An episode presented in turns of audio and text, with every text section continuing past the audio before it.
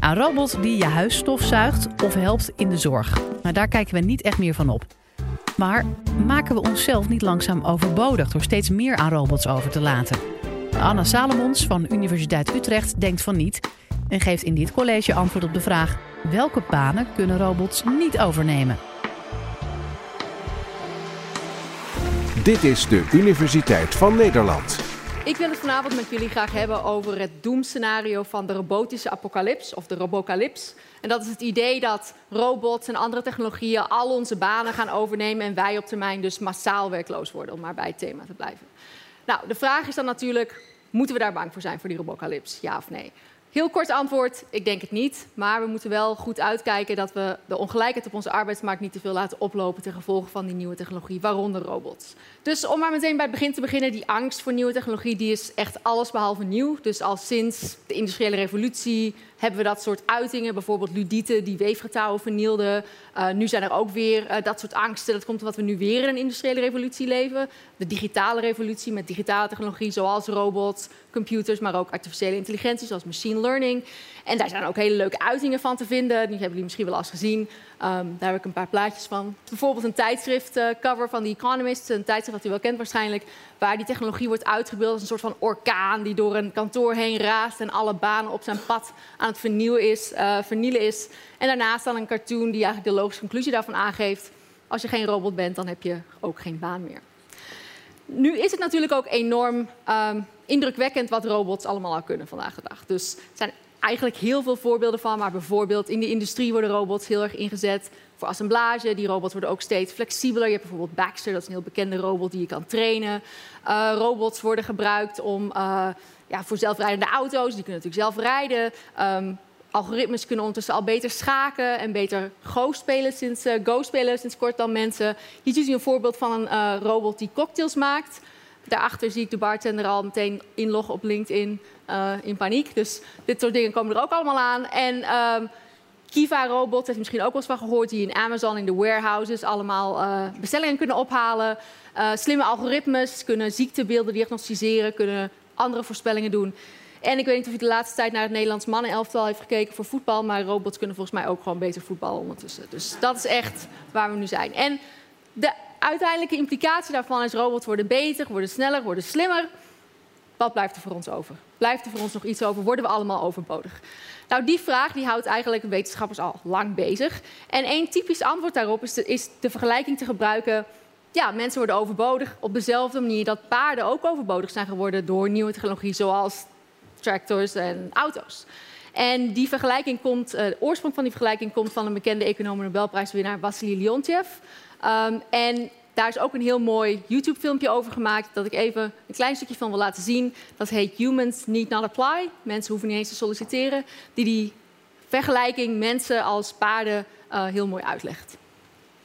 Imagine a pair of horses in the early 1900s talking about technology. One worries all these new mechanical muscles will make horses unnecessary. The other reminds him that everything so far has made their lives easier. Remember all that farm work? Remember running from coast to coast delivering mail? Remember riding into battle? All terrible. These new city jobs are pretty cushy, and with so many humans in the cities, there will be more jobs for horses than ever. Even if this car thingy takes off, he might say, there will be new jobs for horses we can't imagine. But you, dear viewer from Beyond 2000, know what happened. There are still working horses, but nothing like before. The horse population peaked in 1915. From that point on, it was nothing but down. There isn't a rule of economics that says better technology makes more better jobs for horses. It sounds shockingly dumb to even say that out loud, but swap horses for humans and suddenly people think it sounds about right. Nou, dat is dus het argument.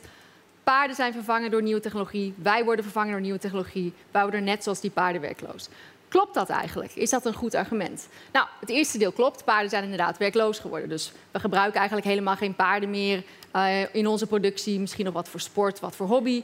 Um, maar voor de rest uh, is er niet meer veel voor ze te doen. Dus dat lijkt er dan wel op dat die paarden een soort van de ruiters van de robocalypse zijn.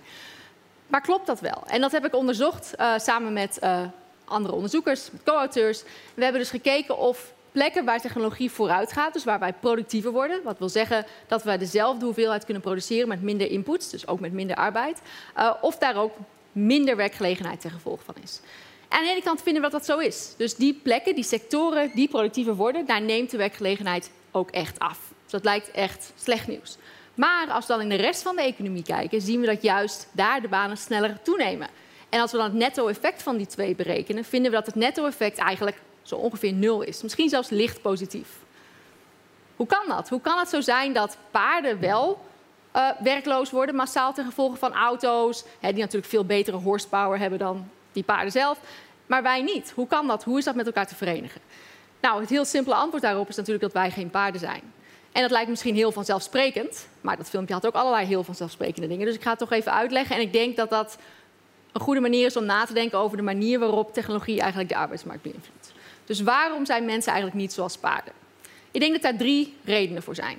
De eerste reden is, wij zijn geen one-trick ponies. Paarden zijn echte one-trick ponies. Die kunnen maar een paar kleine dingen um, en dat blijft ook eigenlijk wel constant. Dus paarden kunnen maar, mensen, voor, uh, mensen vervoeren, dingen voortrekken, uh, Olympische medailles winnen met Antje van Gunsven. That's it.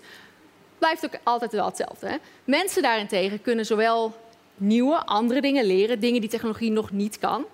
En wij zijn ook creatief, dus we verzinnen ook andere dingen om te doen, waar we dan ook weer nieuwe banen voor hebben. Dus die twee dingen betekenen dat wij geen one-trick ponies zijn. En om die maar even wat toe te lichten. Dus dat eerste, dat wij dus nieuwe dingen leren, andere dingen leren die technologie nog niet kan. Dat is heel duidelijk te zien aan bijvoorbeeld onze training en onderwijs dat we allemaal genieten. Dus ja, als je kijkt, in 1900 had de gemiddelde Nederlander nog niet eens een basisschooldiploma. Vandaag heeft ongeveer 35% HBO of universitair uh, opleiding genoten. Dus dat is een enorm verschil. Dus het gedachte-experiment, stel, stelt u voor dat ik iedereen in dit publiek zou vervangen met zijn of haar voorouder uit 1900. En die zouden dan morgen jullie banen moeten gaan uitvoeren. In de meeste gevallen denk ik dat dat redelijk rampzalig zou zijn. Nou, dat komt omdat wij dus niet uh, uh, hetzelfde zijn blijven doen. Wij hebben ons gespecialiseerd in dingen die technologie niet kan. Paarden niet natuurlijk. Maar nog belangrijker is dat wij ook creatief zijn. Dus wij verzinnen nieuwe dingen, nieuwe goederen, nieuwe diensten, juist met behulp van die technologie. En daar hebben we dan weer nieuwe werkgelegenheid in. Dus in 1900 had niemand kunnen voorspellen wat wij vandaag allemaal konden consumeren. Uh, van goederen, van, goederen, van diensten. En dat we daarom werken als interieurontwerper of uh, videospelontwerper of uh, cybersecurity expert of communicatieadviseur of hondenpsycholoog. Dus al die dingen komen allemaal voort uit onze creativiteit. Paarden hebben natuurlijk die creativiteit helemaal niet. Dus dat is reden één. Wij zijn geen one-trick ponies. Tweede reden waarom wij geen paarden zijn, is omdat wij inkomen hebben. Wij verdienen loon, wij bezitten kapitaal, paarden niet. Waarom is dat belangrijk? Nou, ten eerste omdat wij daardoor de vruchten plukken van die nieuwe technologie. En ik heb daar een uh, illustratie van een heel lang historisch perspectief. Dat laat zien dat sinds, ik weet niet of je het kunt zien, sinds 1000 voor Christus, dit is het reële inkomen per persoon, eigenlijk heel lang constant bleef. Tot de eerste industriële revolutie, dus die enorme golf van innovaties. En toen is ons inkomen, ons reële inkomen, enorm gestegen. Met onze productiviteit meegestegen. Dus wij hebben echt heel veel voordeel gehad van die technologie. Voor paarden zou die lijn natuurlijk gewoon helemaal vlak zijn. Paarden hebben geen inkomen. Dus dat is een belangrijk verschil. Dat is ook belangrijk voor de werkgelegenheid, omdat we weten dat als mensen meer inkomen hebben, ze ook weer meer gaan consumeren. En als we meer consumeren, moeten we ook weer meer produceren en daardoor hebben we weer meer werkgelegenheid. Dus ondanks het feit dat wij productiever worden en dus voor dezelfde hoeveelheid die we produceren minder arbeid nodig hebben, dus minder werkgelegenheid, consumeren we zoveel meer omdat we inkomen hebben en dat toeneemt, uh, dat we ook onze werkgelegenheid weer zoveel toenemen dat het netto-effect nul of licht positief is. Dus daarom is het belangrijk dat wij inkomen hebben. Dat is de tweede reden waarom wij geen paarden zijn. Dus de eerste reden is, we zijn geen one-trick ponies. De tweede reden is, we hebben inkomen. Dan tenslotte de derde reden, niet minder belangrijk, paarden kunnen niet stemmen. Waar ik maar helemaal heel simpel mee wil zeggen, wij hebben een politiek systeem waarmee wij vormgeven aan onze samenlevingen. Wij ondergaan die technologische vooruitgang niet passief zoals paarden dat wel doen. En dat leidt tot allerlei instituties die we hebben op onze arbeidsmarkt, op onze goederenmarkt. Dan heb ik het over ons onderwijssysteem, onze belastingstelsel, herverdeling, sociale zekerheid, uh, goederenmarktregulering, allerlei veiligheidswetten. Al die dingen hebben wij, door te stemmen, in onze democratie, in onze systemen, in plaats gezet om ervoor te zorgen dat wij die voordelen van technologie en andere rijkdom onder elkaar verdelen en dat allemaal goede banen leiden. Wij geven vorm aan onze toekomst. Paarden doen dat niet, paarden stemmen niet.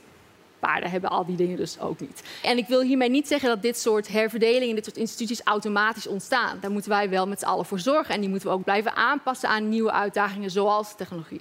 Daar kom ik straks nog weer even op terug. Maar om samen te vatten, de drie redenen die ik denk dat belangrijk zijn waarom wij geen paarden zijn, zijn wij zijn geen one-trick ponies, wij hebben inkomen en wij stemmen. Okay? Nu denkt u misschien, nou, allemaal goed nieuws, dus toch nog een beetje slecht nieuws natuurlijk. Want als je een individuele werknemer bent, uh, mijn onderzoek ook uitwijst, natuurlijk kun je dan je baan verliezen aan een robot of andere technologie. En dan word je niet heel erg getroost door het idee dat er dan ergens anders in de economie wel weer een baan bij komt. Zeker als dat niet dezelfde soort baan is en jij daar misschien voor gekwalificeerd bent. Dus stel je voor, ik verlies over een paar jaar mijn baan aan een slim algoritme dat veel beter onderzoek doet dan ik en daar ook niet de hele tijd over loopt te klagen. Nou, dan dan, en dan heb ik er dus niks aan dat er ergens anders in de economie bijvoorbeeld vacatures zijn voor zonnepaneleninstallateurs.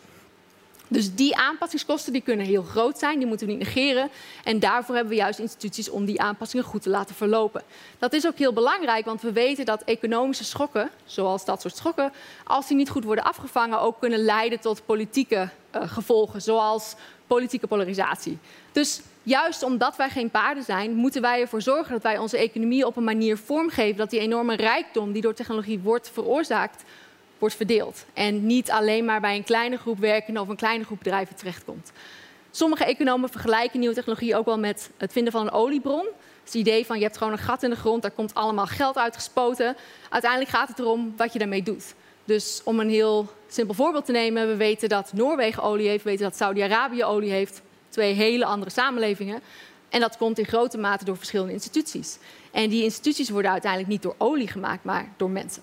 Dus dat is waarom ik denk dat de echte uitdaging van die nieuwe technologie, zoals robots, zoals artificiële intelligentie, niet die robocalypse is. Niet die massale werkloosheidsscenario's, maar juist die ongelijkheid. En ik vind dat die hype over die werkloosheidsscenario's daar gewoon de aandacht van afleidt. Dus ik hoop dat u de volgende keer dat u hoort dat de robocalypse eraan komt, u nu weet waarom wij geen paarden zijn. Dank u wel.